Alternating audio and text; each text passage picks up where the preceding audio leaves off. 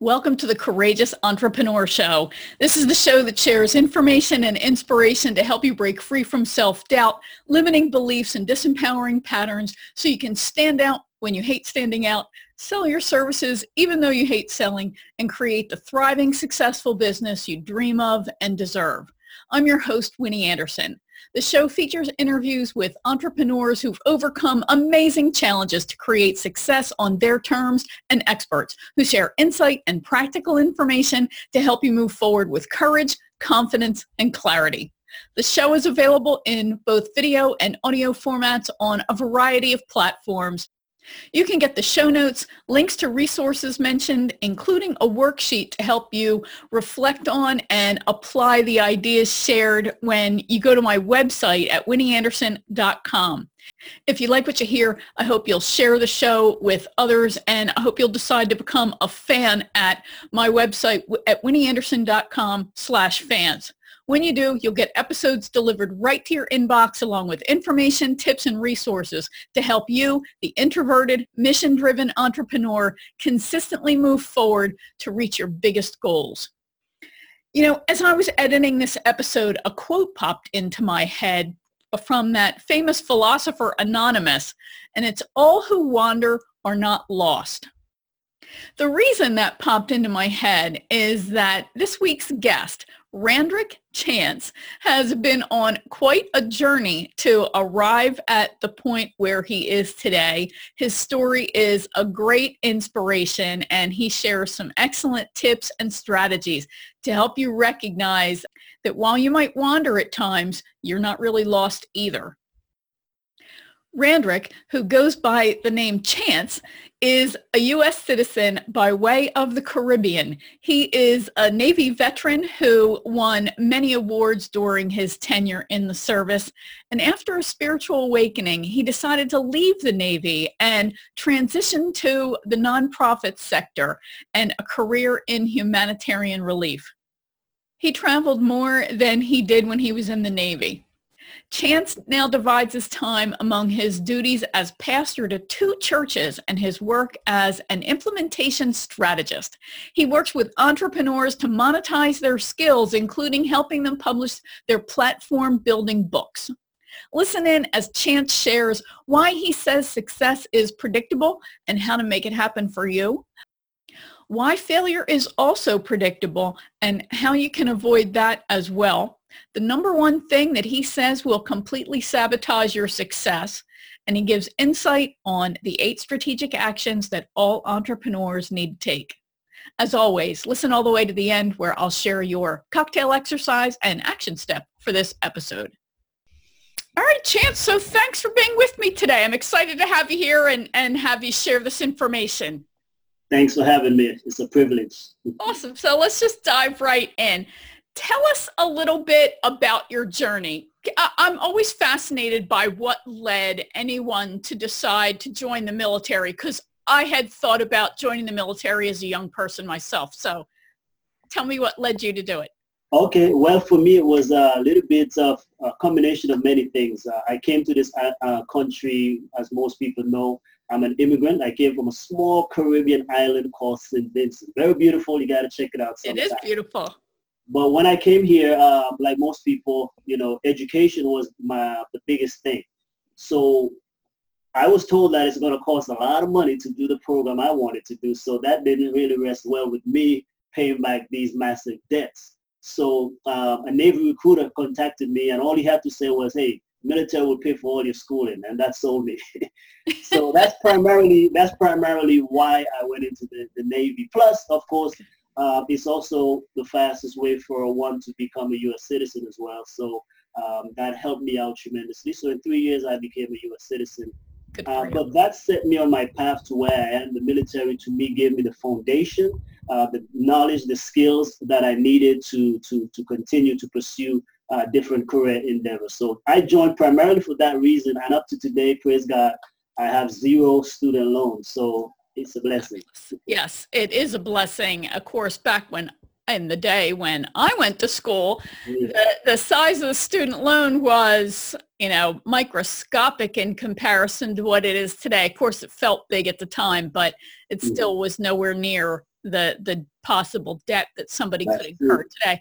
And I think that opportunity of learning, right? There are so many great opportunities to learn through service, through both the skills that you learn on that job, right? As well as this opportunity for continued study once you're outside of the service as well, through the GI Bill and those sort of benefits. It really is amazing when you think about the opportunity that you're given. So that's fantastic. I'm so happy to hear that. I had actually considered joining the Navy too, so that's awesome. All right, go Navy. That's right. So let's talk a little bit about when you left the Navy. Again, I'm always interested in hearing about people's journey and how they transition from the service. I used to be a recruiter in corporate life, and one of the areas that I focused on targeting were veterans, because to me it was like shooting fish in a barrel. You had all these people who had this fantastic leadership experience and leadership training. Why would you not pursue hiring vets if you possibly could? But I know not everybody has a smooth transition. So can you talk a little bit about that? Well, for me, it's not that I didn't want to stay in the military, but I had what, you know, I refer to as this spiritual reawakening, a spiritual transformation experience. Okay. And so at that junction in my life, you know, I just felt like I needed to serve in a different capacity. On a more intrinsic kind of a level. So I was doing very well. I got quick promotions and the whole nine yards being in the military. So the military was good for me. And so even to this day, I say, had it not been for that, really, honestly, I would have stayed. I would have done all 20, you know, years because, but what I, so that's the reason I wanted to get out, to find something more in line with the new person pretty much that I had become. Okay. And so the nonprofit world at that time seemed to be the best option. But here's the thing. It was not easy. You're right. Transitioning is not always easy for most veterans. Matter of fact, I do have a lot of friends who would like to transition, but they're so afraid because it's like, for one, the security. You have all your medical, dental, everything taken care of for you, navigating that on the outside. Even though they give you a class called TAP, Transition Assistance Program, to me it's still not sufficient, you know. So that's one of the challenges. I think they need to start probably recruiting military veterans before they transition. I think that would probably help to make a much smoother transition. So I tried one or two jobs, and honestly, it did not work. Like I was missing the military camaraderie. I don't even count them as jobs, so I don't even list them. So I did try, several big-name companies out there that hire veterans. And all I would do, I think I did two jobs when I got out. And I just went to the orientation, and I couldn't stay. You know? And so I'm like, listen, this is not for me. You know what I mean? Because there was no sense of vision and purpose. People were there just to get a job, get a paycheck. And again, being fresh, brand new, you know, out of military, I was like, you know, old school, gung-ho type of a person. So it didn't resonate. Yeah. So I went to take a training course out in California for a ministry. And then I got into nonprofit work. Okay. Yeah, I think that what you share there is really powerful, that being in any organization that has a very clear vision, that has a culture of incredible teamwork, that we're really in this together and every one of us supports the other person, has their back, if you will. That's right. Then leave that organization and be out on your own, and you're still looking for that because there's such a tremendous attachment, I think, from the heart for that kind of environment, if you're the right person in the right organization. Sure. And it is so obvious when that kind of culture is missing that I can appreciate that. You know, I was really privileged to work for some great organizations. Not that they didn't have their own issues and have dysfunction. Yeah. Mm-hmm. Every big organization does, right? But when I left there, it was like they had ruined me for other places because you think, that's right. This is how everybody does it, right? Yeah. And it's not how everybody does it. Yeah. It really is not. It's very hard to find other organizations that are built with that kind of culture. You're That's very right. You are right. I did find one, though. However, I did find one in the nonprofit world. So I did that for 7 years. Actually, I served in the military for 7 years, 7 months exactly. And then when I got out, I found this nonprofit, and I did find that type of camaraderie there. They had purpose. We would do a lot of humanitarian work right here in the U.S. I've traveled to now over 26 different countries. I actually did more traveling with that organization than with the military. That's incredible. Yeah. So now, was that organization, was it a local community-based nonprofit, or was it an arm of a big national or international nonprofit? Actually, yeah, it's global. Actually, it's an international organization. The headquarters was in Huntsville, Alabama, where my wife went to university there on a campus, HBCU, Oakwood University. So I became the outreach coordinator there, the fundraising director, and the project manager. Was wearing multiple hats. But the type of work that they were doing, remember, I got out for a more intrinsic type of service. Right. So that's really what got me. Now, we would serve underserved populations, low-income communities, and then in the summertime, what we do is we would go overseas, primarily in Africa, you know, like Botswana, Zimbabwe, Zambia, Madagascar, Mozambique. So we would go overseas, and we would do a lot of humanitarian type work for about sometimes 6 to 8 weeks. And so that filled me up. I felt so fulfilled doing that. It never felt like work for 7 straight years. It never felt like I was working at all. That's fantastic. So now, what led you to go out on your own as an entrepreneur? Was that something that had always been, you know, a little seed growing, or did you find yourself have a new awakening and feel called to serve the world in that way? Well, a combination of. In the military, I was into supply and logistics, which is a lot of business stuff. So naturally, so my undergrad degree, I had a major in business and a minor in management. And so that kind of was already there. But how I really got into being entrepreneurial was with the nonprofit. Of course, the organization itself had the money to do what we needed to do. So I fell so in love with that. In 2012, when I transitioned again, my wife and I moved to Texas. We didn't have any kids at all.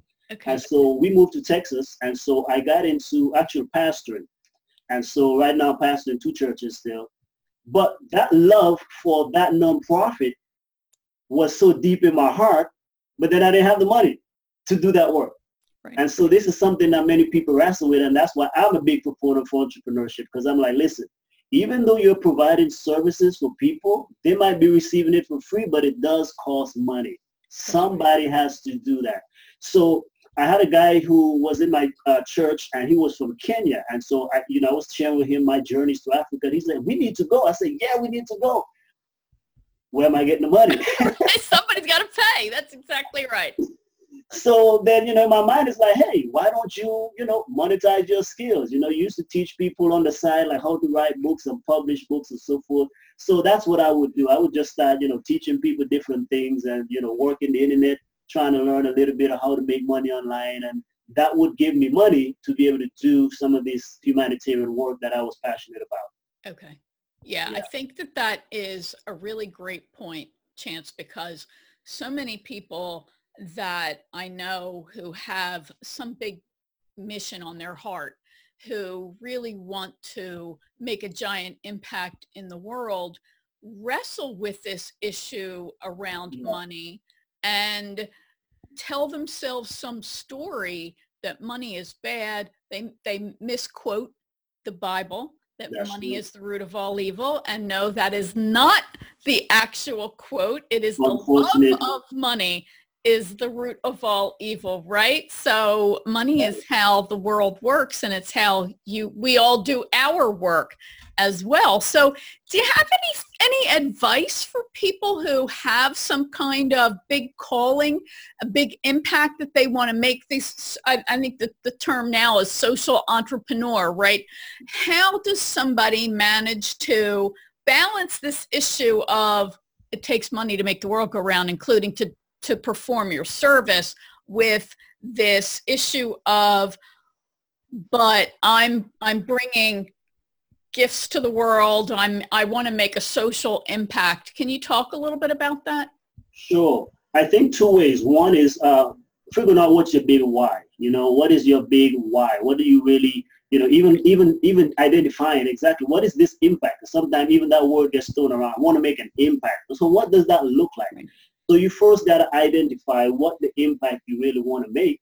And then if there's a financial number to it, because generally there might be, the bigger the impact, definitely you're going to need resources. But Winnie, it does not always have to be your resources. So, for example, this is one of the things that I keep in my mind as well, because like this year, early in January, we went to Ghana, and that was 6 figures. There's no way that I don't know is going to cover. I'm not the only one going to cover that. So I say this, if you want to make an impact and you have the vision for it, but you don't have the resources, you simply team up with somebody who has the resources, because there are people with resources and they don't have the vision for making that type of impact. So it's like a marriage. And that's what most nonprofits are technically, isn't it? When you think of it, most nonprofits have a vision for social good, but they don't have resources, and so they depend upon people's financial contribution. Well, the people with the financial contribution don't generally have time to do that type of work, but they resonate with it, they sympathize with it, and it is something that they value, so they will give their resources. So that's one way that I think people can be able to do it. But we have to make our peace with money, because you're right, that's one of the biggest hang-up. Actually, it was my biggest hang-up as well, until I read Daniel Lappin, and I have a book here called Rich God, Poor God. Very, very, very powerful book. But those helped to also liberate me from some of those constructs as well, especially being in the spiritual space. Yeah, I think those are all really great points. And I think we all have some kind of money story. Is it a productive story, or is it a destructive story, or something that holds us back? And I think that's something that does require us to stand and stare in the mirror and figure that out. I think those are really great points about the issues with other people who have resources, but who don't have, or they're unable to do that work that you're called to do. So yeah, there are plenty of ways that you can look at getting financing. Let's dive into this area of that you talk about in your book, of strategic secrets. You talk about in that book 39 strategies. And when I read your book, I thought of it almost in comparison to the success principles, that it's something that you can read over and over again, that you can pick one particular strategy to really focus on, just like success principles. You know, it's something I turn back to time and again when I feel like I need a tune-up. So let's look at, I'm going to jump around a little bit, right, and pick out some of these ones that I think want to be amplified particularly. So there's one that you call success is predictable. And I know that sometimes we equate predictable with fast. They're not the same thing, are they? So can you talk about this concept that success is predictable? And, you know, I'm wondering if there aren't some people doubting that right now. Yeah, well, if we all will be honest with ourselves, because it takes to accept that as a truth, which again, you're right. We wrote the book so that it can be fast. It's not, the chapters are not long, like 2, maybe 3 pages maximum, so you can get the impact. But success is predictable because it really follows the law of cause and effect relationships. So if I want to go, and I grew up gardening just for this purpose, I would tell anybody, especially if you want to get into entrepreneurship, start a garden, because that is what teaches you about these success principles, in my opinion.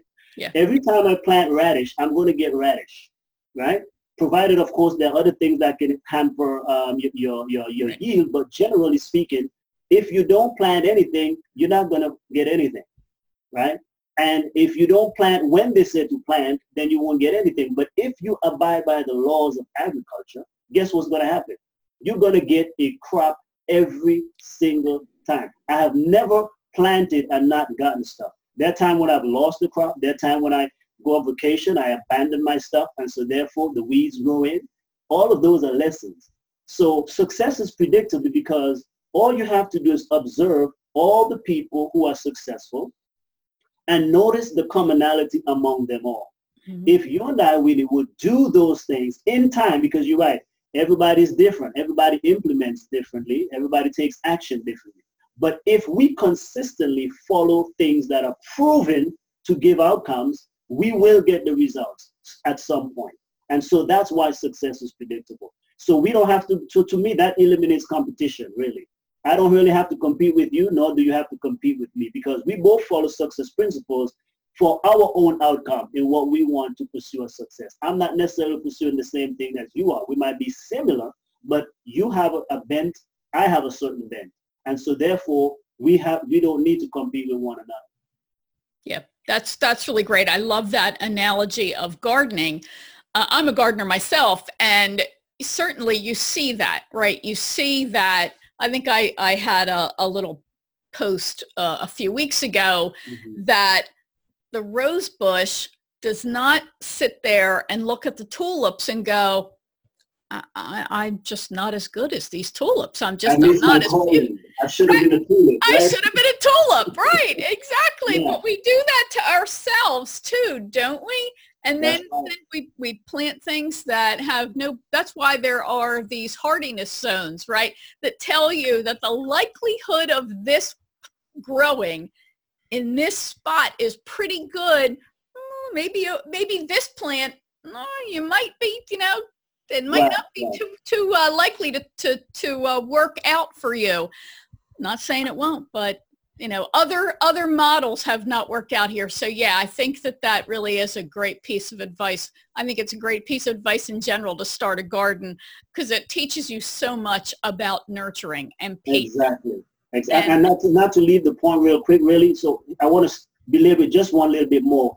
Also, for example, you have the radish and beets. They grow very fast. So that can mean for that particular crop, the success principle is simple. But then when you're growing carrots and winter squash, which I'm growing right now, they take a longer time. Mm-hmm. And so that's why we shouldn't compare ourselves, because you might be trying to attain something. It takes you a couple months to a couple years, maybe a year or two. But because my vision might be, maybe a larger thing or whatever, it's going to take me longer. But I'm looking, and that's what we got to be careful with social media, because we see our friends getting the big house and doing all these different things, and people measure up themselves with that. Everybody's graduated. I should have this degree too, because they have theirs. And I'm just like, listen, they're on a different journey, and their vision long term is different than yours. So you cannot compare yourself with them. You two are successful where you are for your vision. Yeah. That's a really great point. I work with a lot of people who happen to be parents, right? And so their children are at various points in the growth phase as well. And, some kids are out of the house and they've got their own successful careers, which is just a different phase of parenting. But some kids require more hands-on support, right? They're still living in your house. They can't drive yet. They still have all these needs that need to be met. And so many parents I see who are entrepreneurs beat themselves up because I should be doing this. It's like we resent our kids and our family for the involvement that they require.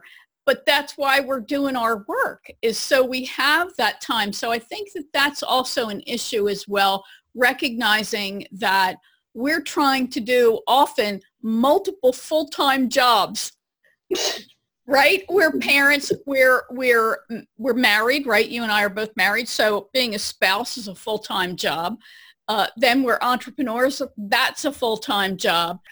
Making sure your priorities are being managed at the same time, and recognizing what, sometimes it's the family that is number one in importance, and sometimes the business is going to require that attention at that time. Exactly.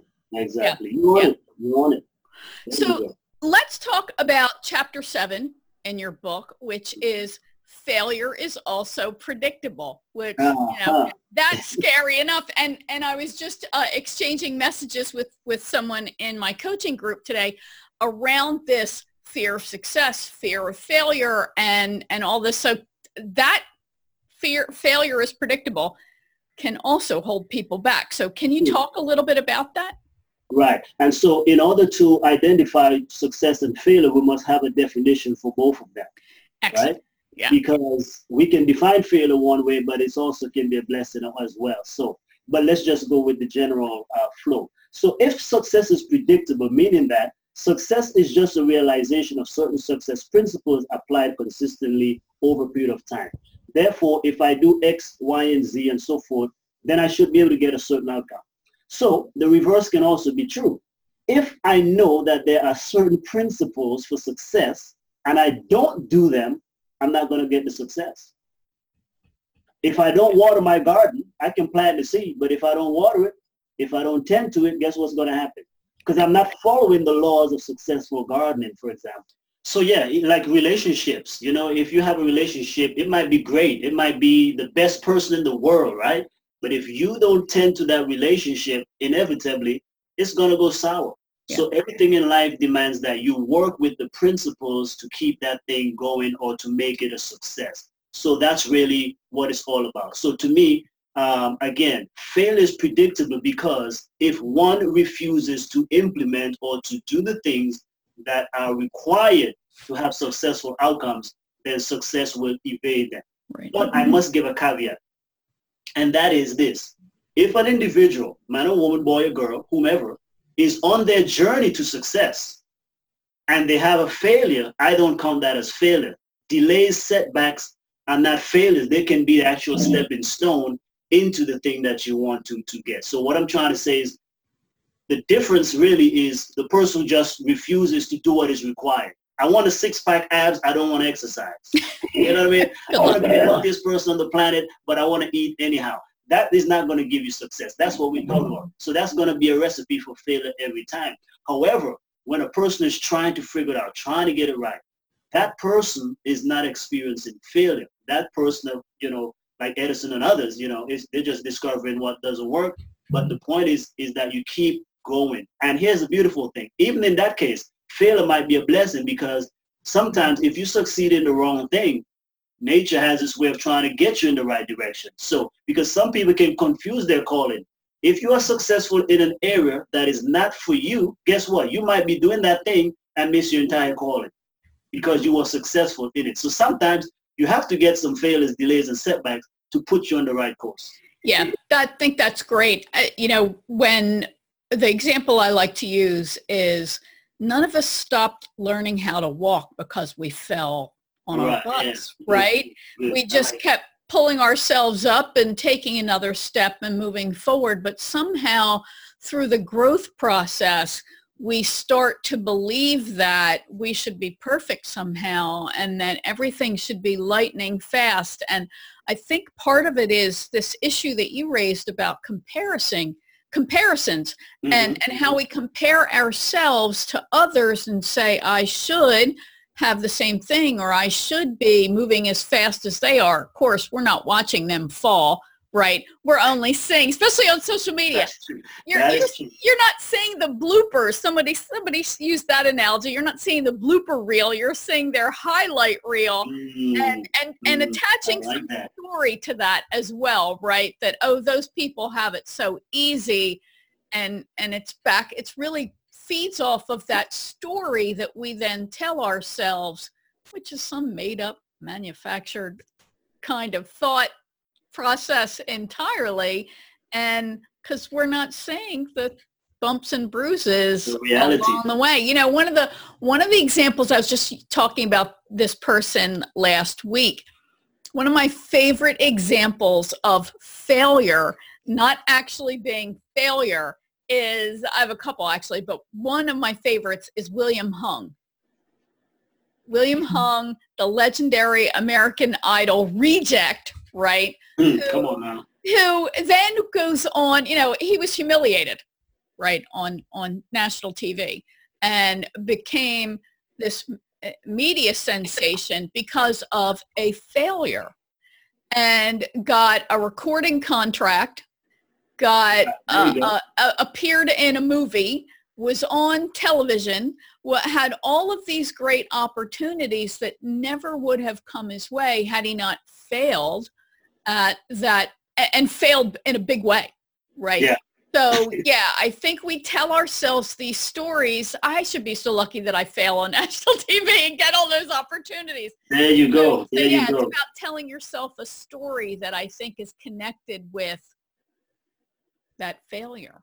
Yeah. But be concerned when you are not taking the action. The action. So you can fail. So in other words, you know, whether it's inertia or whatever the case may be, but the reality, what we're trying to say, why fail is predictable, because how can one achieve success when one is not doing what produces successful outcomes? Even trials is a form of, you know, you try different things in order to get certain things. So that itself, that's why I don't label that as failure. Like, we need a different word for that. A person is trying their best, doing their part. Like, they are working towards being successful. So how should we call it failure? To me, failure is like, I'm not doing what is required. Like I said, I just want to stay here, watch TV, eat potatoes and chips, and get the six-pack abs. That to me is failure, right? That's how I see that. But I don't see anybody who's trying their best, putting it out, you know, doing what is required, but it's being delayed or life is teaching them along the way.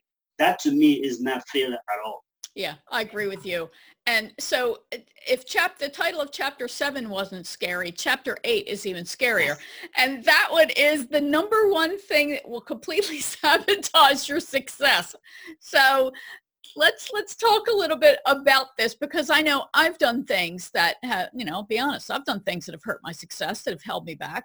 I've self-sabotaged before. So let's talk about this issue of self-sabotage. It does sound ridiculous, to be honest with you, but it's a reality that it's a reality. This, right? So let's talk about what is it and how can we get ourselves out of it?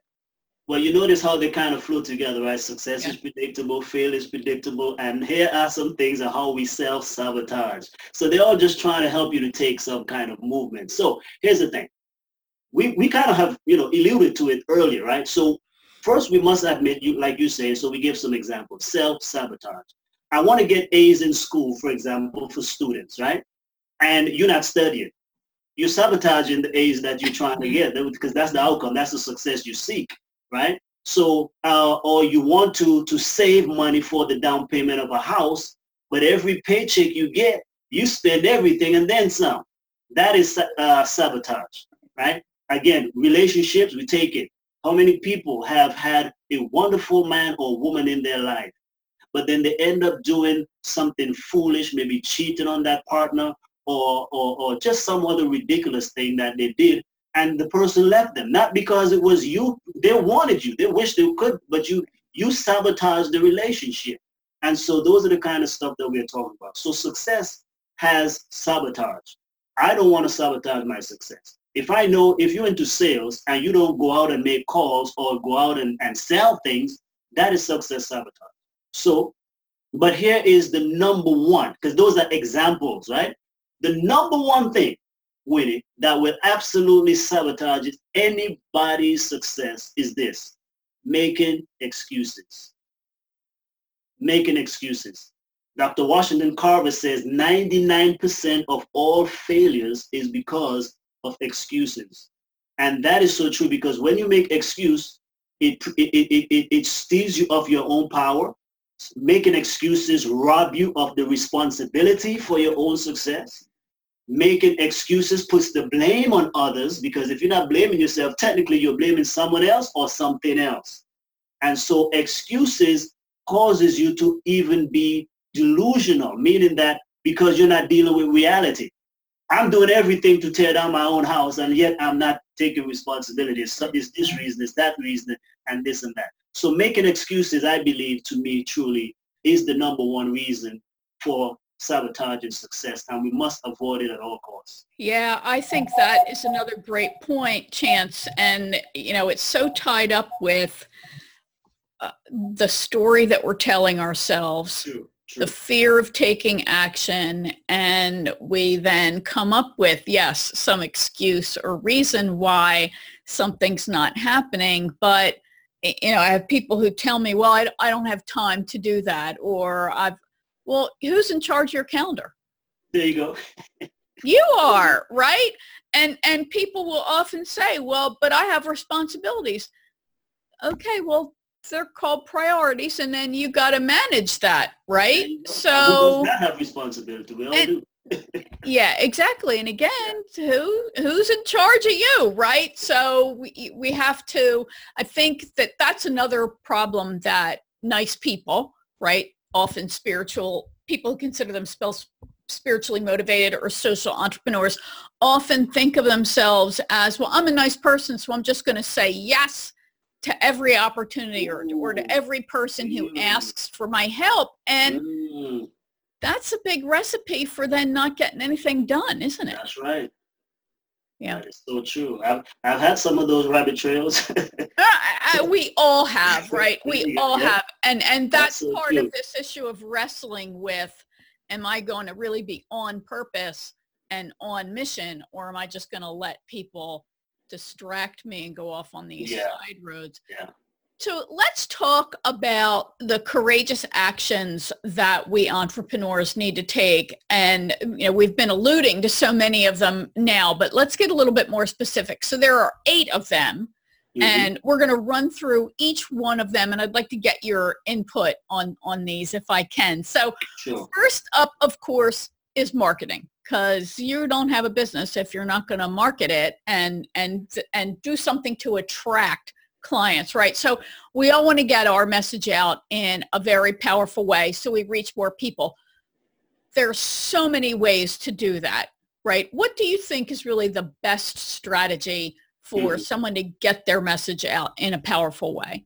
Yeah, and I like the way you have them listed. Can you just list them out first and then we get back to deal with the marketing, because I want to give an illustration. Yes, absolutely. So there's marketing, selling, fulfilling, creating, managing, growing, leading, and last but by no means least is living, because that's really why we're doing this, right? So, and if we put all of our effort in the business end and we're not living, right, what are we doing here? So I think that the first strategy, you know, the first courageous action really is getting your message out there to begin with. So what do you think is a great way to do that? I'm in agreement with you, because the reason I wanted to put the list is because I see it like a triangle, right? Yeah. So on the bottom 2 edges here will be marketing and selling. That's how you have them there. And then the last one at the apex is the final one, living. Everything else strands, you know, around those. Right. So because marketing and selling has to support everything else. And I think as creatives, especially courageous entrepreneurs, introverted entrepreneurs rather, we love the creation side. We will create all day long, but nobody knows about our stuff. Right. So marketing, the best way, again, I think part of it is the story too. So I think let's start there. The best way to start marketing is here, where you actually believe in your product and you say, listen, I have something to share. And so there's no shame in promoting my stuff. I think sometimes we feel, I know as an introverted entrepreneur myself, sometimes you feel like, you know, oh man, you know, you might come across this way, or, you know, I'm promoting too much or whatever. But the reality is, if you believe in your thing, your product, your service, your program, whatever it is, if you believe that it's going to help you, then you must let people know about it. Yeah. You must let people know about it. So the first thing is you, the person, the individual, you have to be the one promoting primarily, in the sense of, you know, sharing it as often as you can, bring it up in conversations, wherever you go, like even here. So, you know, I'm trying to also get a message out here, right? Right. Even though it might not be related here, but that's one of the ways, because I want people to know that we are all in some way, shape, leaving money on the table. So advertising is the key, because that's what you say. People must know about your stuff so you can get to the next step, which is selling. So think of that as the number one, to me, like you said, I think is one of the pillars in all of selling. You must be able to market to attract them so you can do the selling next. Yeah. What are your thoughts? Yeah. Amen. So, and then that does feed right into selling. You know, Peter Drucker, the famous management consultant, long ago said that marketing should make sales superfluous, meaning that you're doing such a great job of getting your message out that you're bringing those people who are ready, right? But we get so twisted up around this whole idea of sales and selling.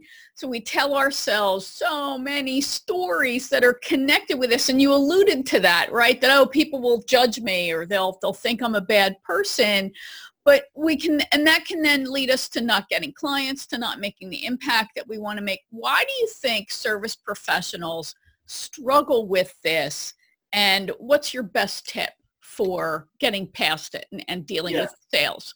Because again, it goes back to, again, as you said, the message, some of the belief systems we have. But if we be honest again, technically we are lying to ourselves that we don't like selling. Because when I write this book, Strategic Secret, am I not selling the reader on the concepts and ideas in this? Yes. So it's easy for us to say it in our creation, but because it's like, oh, it's just coming out of me. But when it comes to now, hey, telling that other person you need this thing, we feel like we are doing an injustice. So I think part of it is the conditioning and also learning the basic mechanics, because you are selling it also, like everything else, there's a science behind it. So there are success principles to selling. So if one would learn the basics of selling, you know, sharing, finding out what people need and giving it to them. So my approach, here's one of the, okay, number one thing, I would say this. I have adopted the way of selling in this fashion, results-based. So to me, especially in service, I find that to have been now a winning thing. If I can get you results, because even this morning before we got on, I was on another call. And the gentleman was asking me at the end about that too, because he's like, you know, we both him and I were supposed to talk with this client, and he's like, you know, how are we going to be able to, you know, pitch them the price? And I said, listen, is if they want the results, they pay for it. If they don't want the results, they don't pay for it. And if we don't get a result, we don't get paid. So we have skin in the game.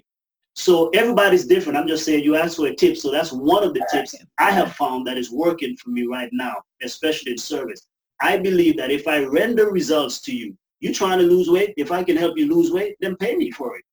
And not only that, but if I get you extraordinary results, and guess what? I'm going to ask for an extraordinary paycheck.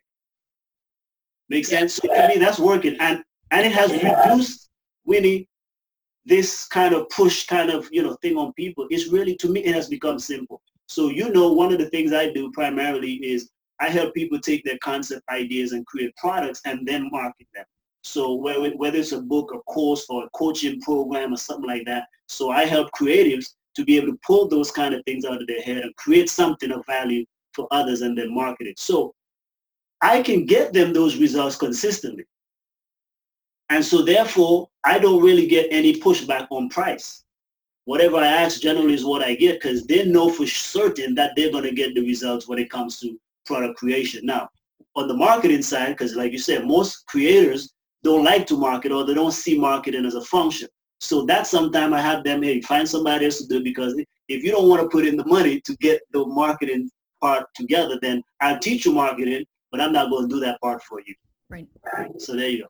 Yeah, that's really outstanding. So I think that what this really alludes to, part of it is what we tell ourselves, and those situations in the past when we have felt pressured. We believe we're going to be pressuring other people, or they're going to be seeing us as pressuring them. And for me, it means how important it is to talk to people in a way that, one, first of all, it's who you're talking to, right? Making sure that you're clearly talking to people who want a specific outcome and who have a specific problem. Because if I'm selling beef, I'm not going to advertise in a vegan magazine. There you go. I'm wasting my time. They don't even, you know, there's just no way that they're ever going to be interested in that. So I think it takes understanding the problem that you solve. True.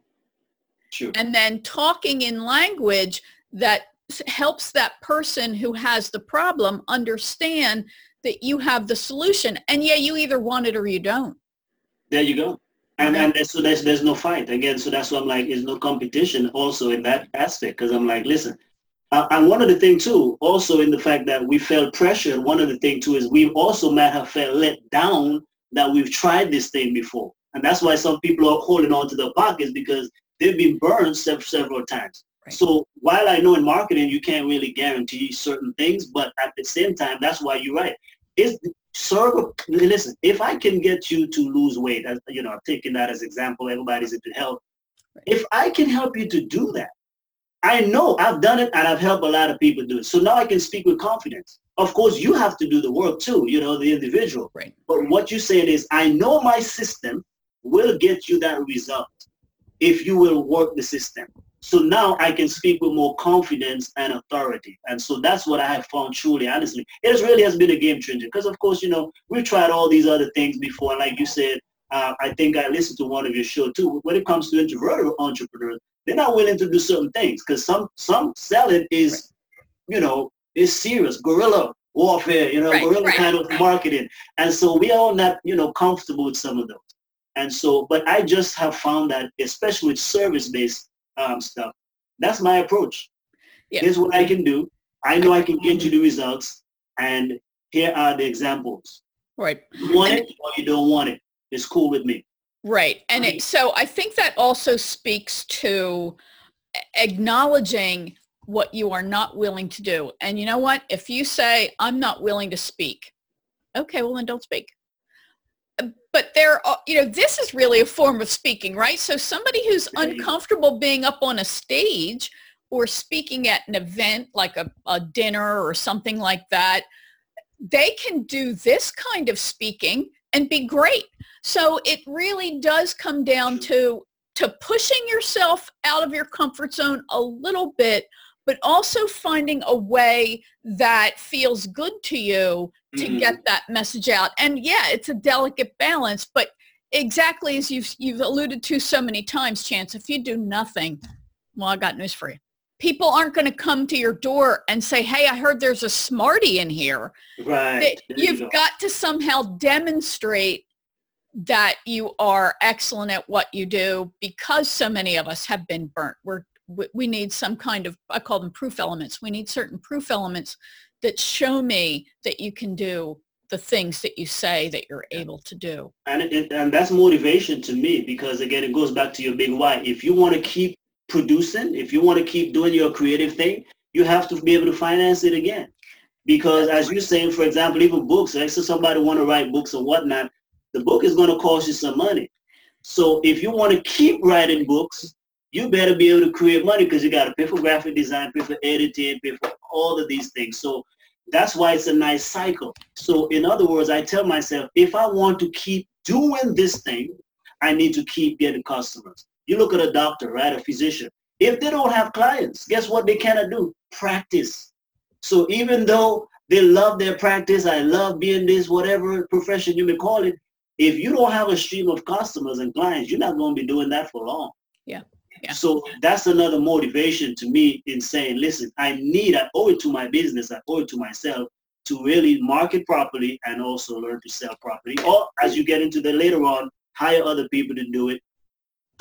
Yeah, exactly. Because that leads to the third item on the list, and that is fulfilling, which that is what we love to do, right? We love to do it, whatever that it is, whether you are a professional speaker or you are a doctor or you are a coach or consultant. It's that thing that we do that we love to do and can spend all day doing, but it can be, you know, we can get tied up in just doing that. And then, so we create these feast or famine cycles, right? So how do you manage to juggle service delivery, fulfilling, with all the other things that are necessary in a business?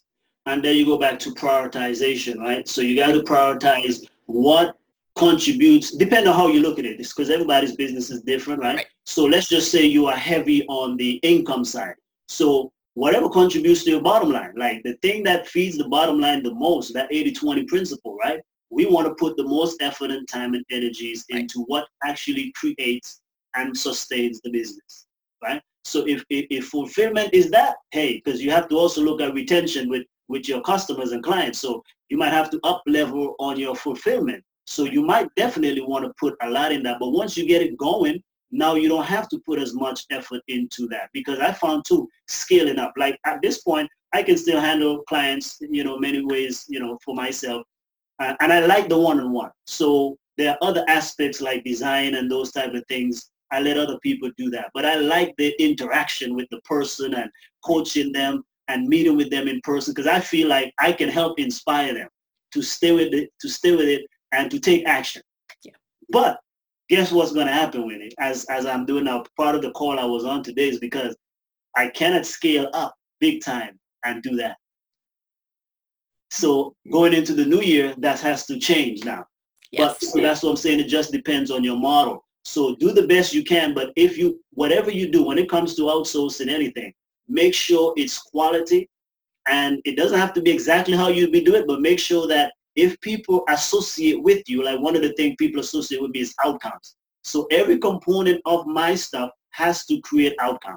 So if it's going to be fulfillment, it's best be done. Like they can say, if you're going to get your product in this shape, it's going to be there in that shape or in this speed or whatever the case may be. So always please the customer, but you got to figure out what contributes to the bottom line or to the mission, depending on, some nonprofits, they're not so heavy on the bottom line.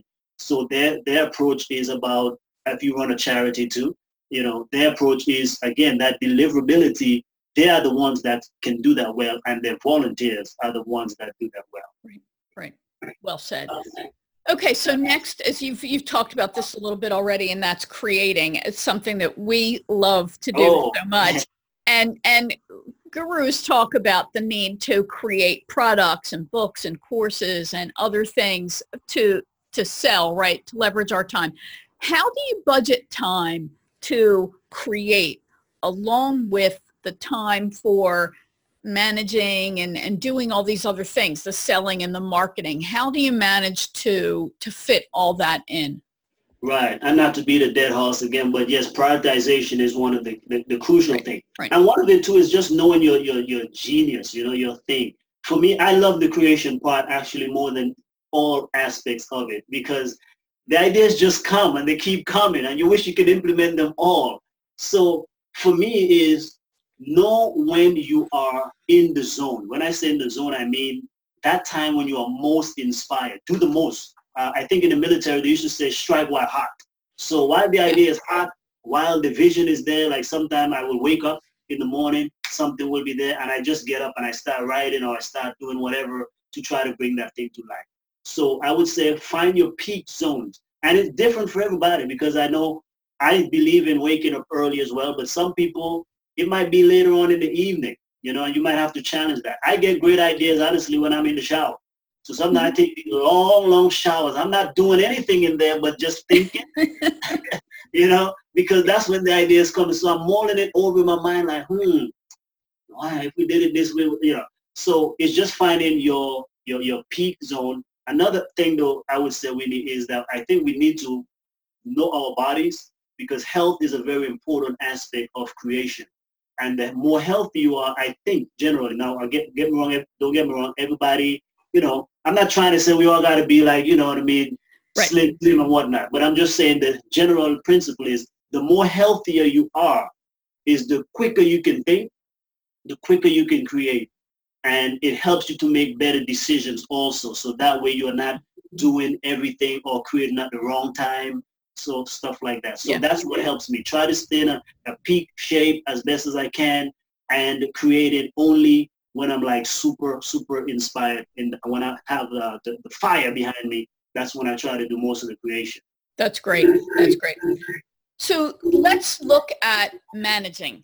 Now, there are so many facets to managing a business, right, as it grows. Is there an area of business that you wish you had focused more on as you were building your business in terms of managing the overall business itself?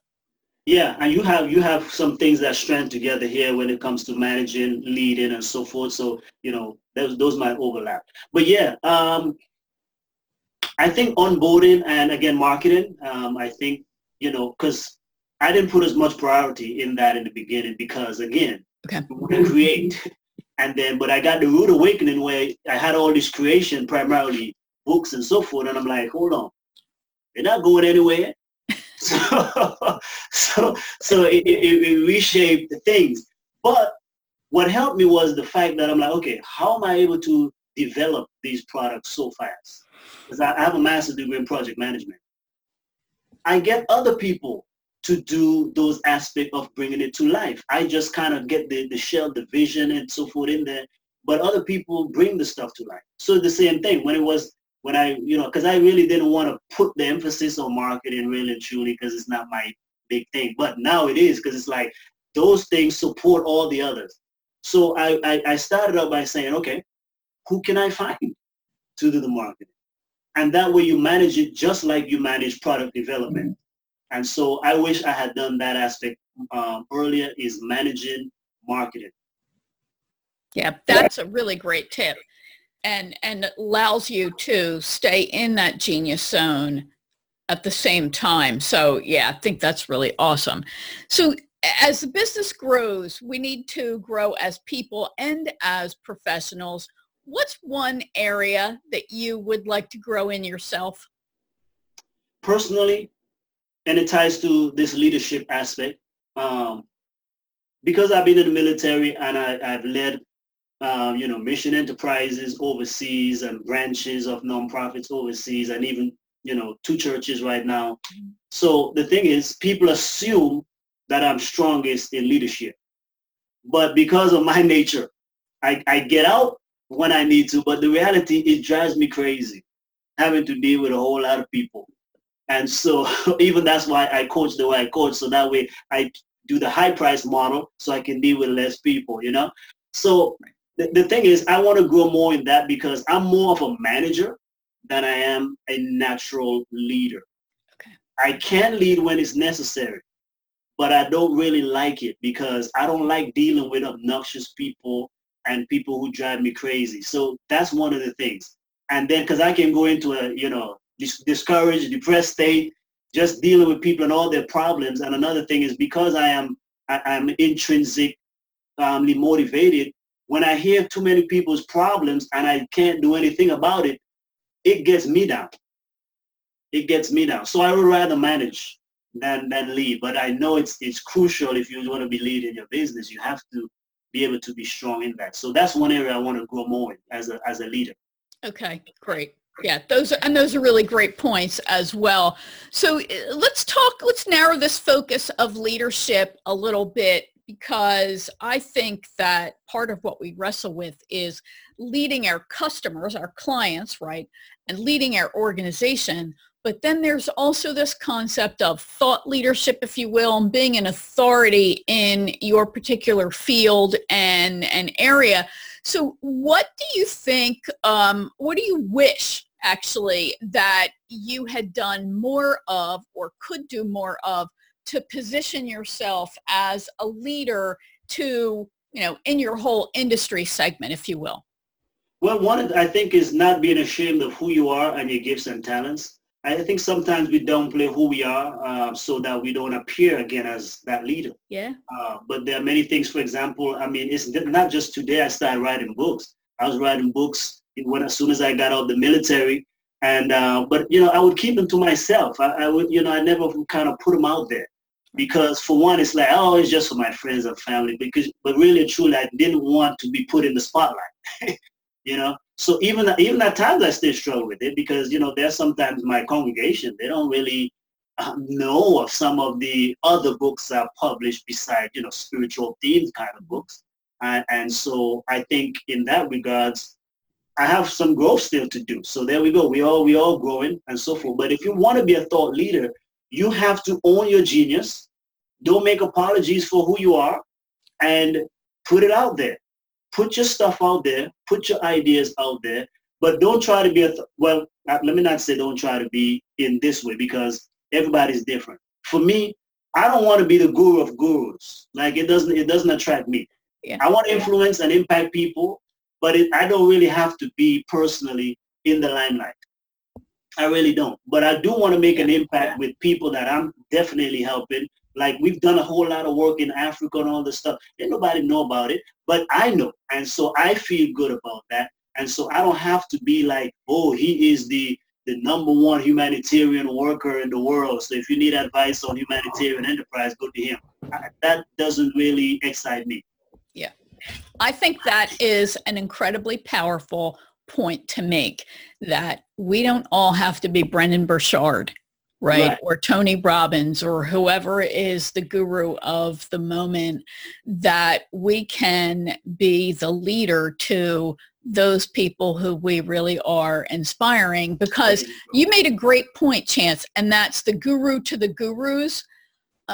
You're not interested in teaching people at that level. You're interested in really impacting the people in the trenches, if you will, and making a difference there. So there are plenty of people who are the guru to the gurus, and they can all go over there.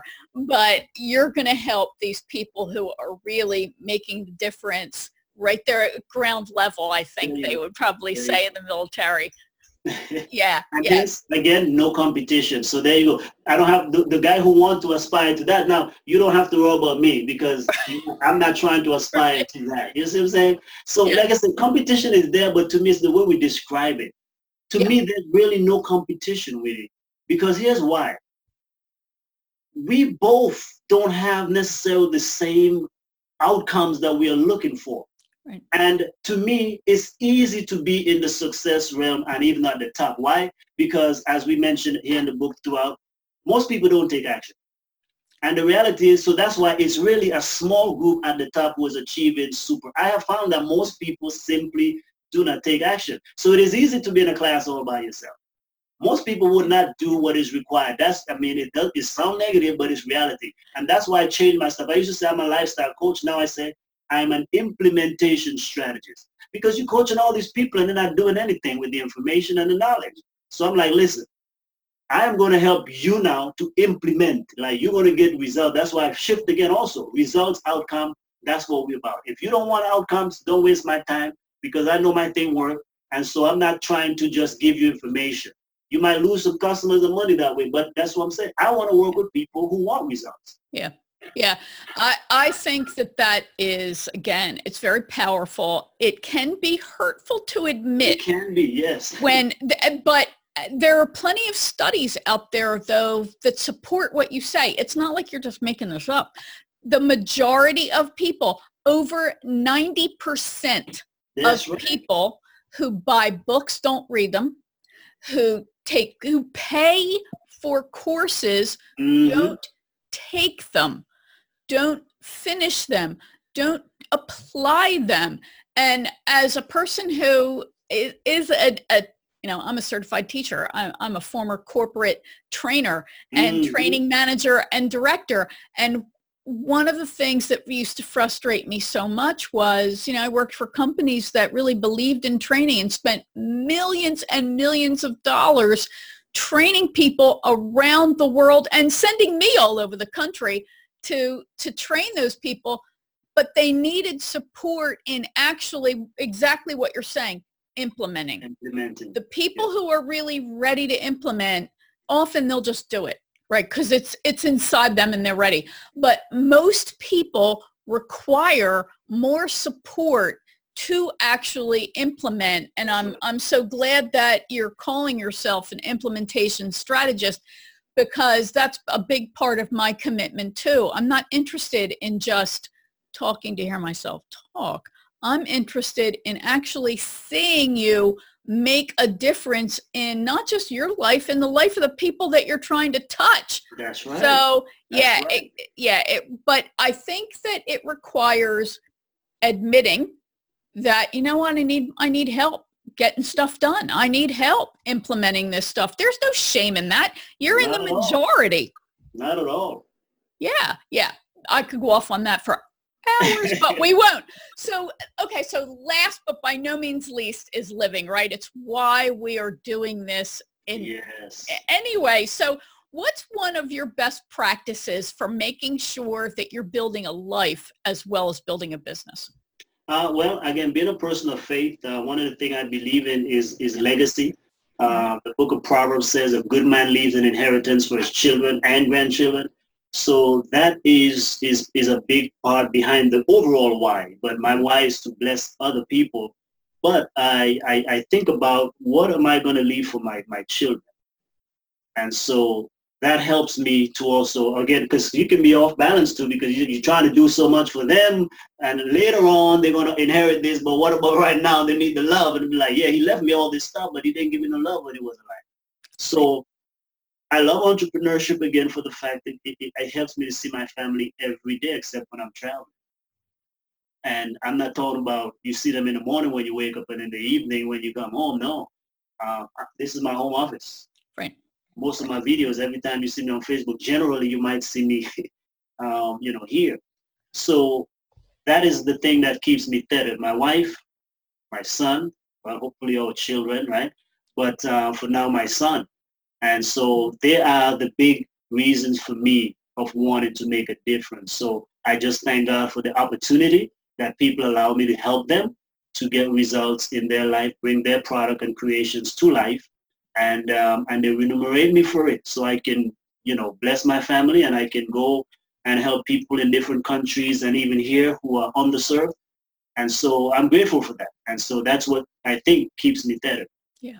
Yeah. And you know what I hear in that, Chance, is, again, it's priorities, focus, and making the right choices then, that by keeping that focus, that you want to have more of a balance, that then influences how you manage those priorities.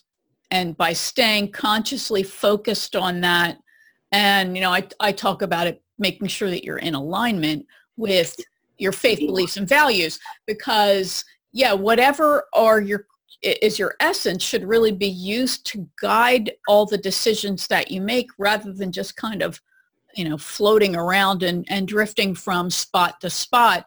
But when you have those things that act as your true north, then that guides your decisions so that you're more consciously making those choices. So I really admire that about you. Thank you. I appreciate it. Well, so this has been a great conversation. I could go on for hours, but I love it. I like how you do it. Thank you. People will be happy to hear that we're not going to go on for hours. So why don't you take a minute or two and talk specifically about what you do, Chance? You've alluded to the fact that you help people get their products made, their books created. So can you share what exactly it is you do, who you work with, and where people can go to learn more about you? Okay, wonderful. Thank you. I pretty much help entrepreneurs, professionals, small business owners to be able to leverage their education, expertise, and experiences. I call that monetizing your skills, which is what this is all about. In other words, that if you can be able to create extra income based on your skill sets, your knowledge, and experiences, then you can be able to do greater good, sustain your business, your ministry for those who are faith-based, and support causes you like, whether it's nonprofits or charities or your church or whatever it may be. So that's the big why. So we help you to bring these products to life, and now we are able to even add now the marketing component, because again, that's where some people are failing down.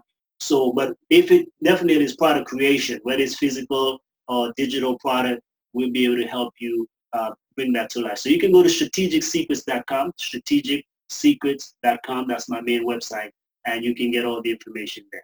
Outstanding. And of course, we'll have links right there in the show notes for you, as well as all the places that you can connect with Chance online, social media. He's got a big Facebook presence as well. So again, Chance, thanks so much for spending time with me. I really appreciate you sharing all this great information.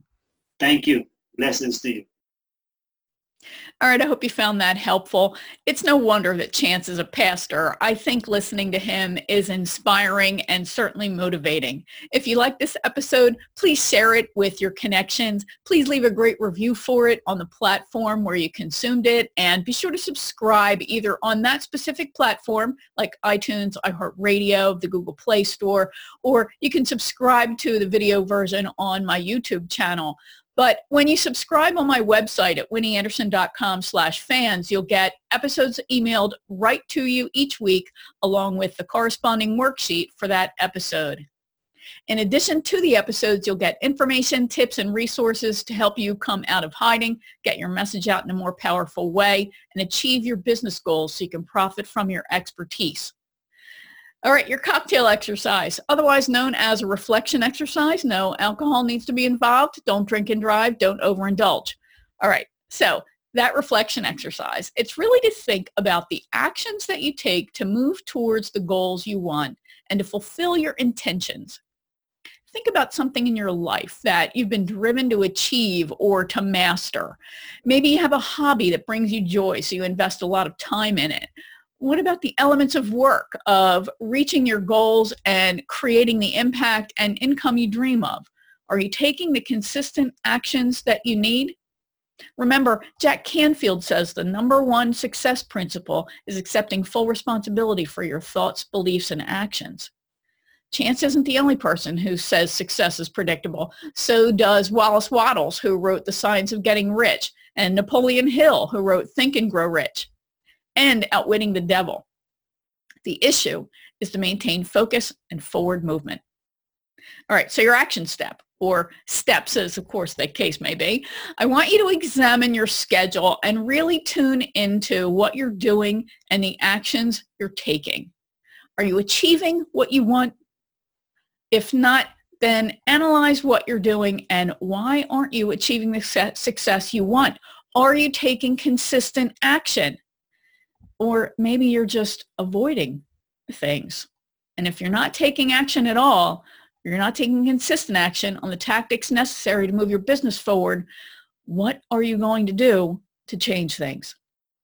Remember, you want to take responsibility for every thought you think, every action you take, every result you create. Consistent action means there's a pattern to what you're doing, that you do something more than once. Look at your calendar and ask yourself if you're truly taking consistent action on those things that will get you the success and the successful outcomes that you want. As Chance said, without consistent action, you wind up with failure. Be sure to visit winnieanderson.com/success strategies to get the show notes, links, and resources for this episode, including the worksheet to help you complete the reflection exercise and action step. Remember, if you're an introverted solo professional or someone with introverted leanings, you're ready to get support to reach your business goals as part of a community of like-minded and like-personality professionals, then head over to winnieanderson.com/join the group and join my Facebook group for introverted, mission-driven entrepreneurs. I share tips and strategies to help you choose faith over fear and take consistent action to achieve your goals. Thanks for listening, and remember, you deserve all the success you dream of.